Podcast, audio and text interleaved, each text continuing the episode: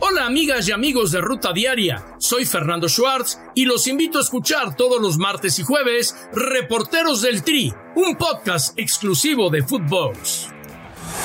Esto es Footbox Today.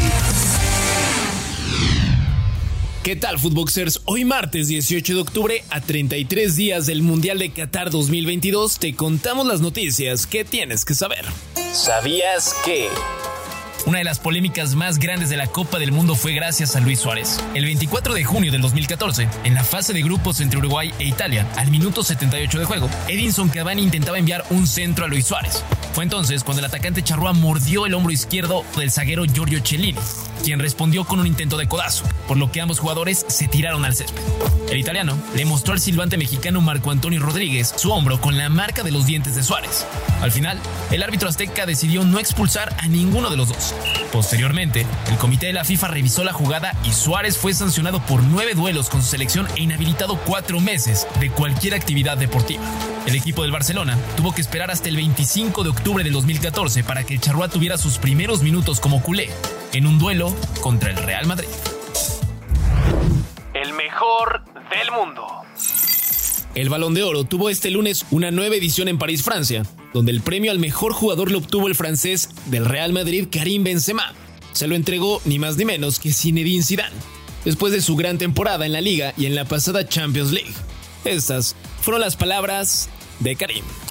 Cette chose-là se rêve dans, dans, la tête parce que tout est possible. Siempre parce que, tuve este sueño en mi mente, el hacerlo posible. Où j'étais avec mon coach Hubo ici, un periodo on travaillait beaucoup difícil en lo personal con el equipo, de, pero nunca dejé de trabajar. Dans ma tête cette, cette joie de, de jouer y creo que ese es un mensaje que le puedo dar a toda la gente. Ce, ce trophée-là. Donc, euh, Siempre disfruto de jugar el fútbol. Fier de mon parcours. Content, satisfait es la primera de, vez travail. que puedo estar aquí. Comme ça. Et, euh, et, y voilà, esto solamente me motiva a seguir trabajando. Donc euh, remercier déjà euh, tous mes Estoy muy muy contento. Por otro lado, Alexia Putellas, jugadora y capitana del Fútbol Club Barcelona Femenil, se impuso a Med y a Sam Kerr para sumar su segundo balón de oro al hilo, tras anotar 34 goles y dar 21 asistencias en 43 juegos disputados con el Barça. Aquí lo que dijo Alexia. Bueno, estoy muy feliz de volver a estar aquí, muy contenta. La verdad que cuando hace un año eh, conseguimos ganar eh, el primero, me propuse yo misma intentar mejorar y por supuesto que verlo recompensado de esta manera pues me enorgullece. Continuando con los premios, Gaby, del Fútbol Club Barcelona también, ganó el trofeo Copa, que se otorga al mejor jugador menor de 21 años en el planeta. Esto dijo el mediocampista del Barcelona. Eh, es un orgullo para mí recibir este premio. En primer lugar, quiero agradecer a mi familia, a Iván y a toda la gente de Masía que siempre ha estado en los buenos y en los malos momentos. También quiero agradecer al, club de mi vida, el Barça, y a los compañeros de equipo y selección, y también a, todos los entrenadores que me han dado la oportunidad de, de debutar y de poder jugar, y gracias a eso estoy hoy aquí. Muchas gracias el Barça. La gran sorpresa de la gala fue el ganador al mejor equipo del año 2022. Todo apuntaba que el premio se lo llevaría el Real Madrid tras su gran año en la liga y hacer historia en la Champions. Pero el ganador terminó siendo el Manchester City de Pep Guardiola, donde Kevin De Bruyne recogió el premio de manos de Luis Figo. Horarios definidos. La Liga MX ha dado a conocer los horarios oficiales para los encuentros de las semifinales de la Apertura 2022.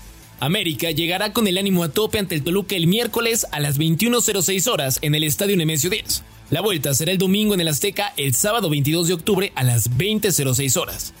Después, el jueves 20 de octubre, Rayados viajará a Pachuca para enfrentarse a los Tuzos a las 21.06 horas, mientras que la vuelta será el domingo a las 20.06 horas en el Gigante de Acero. Chiva de Hierro.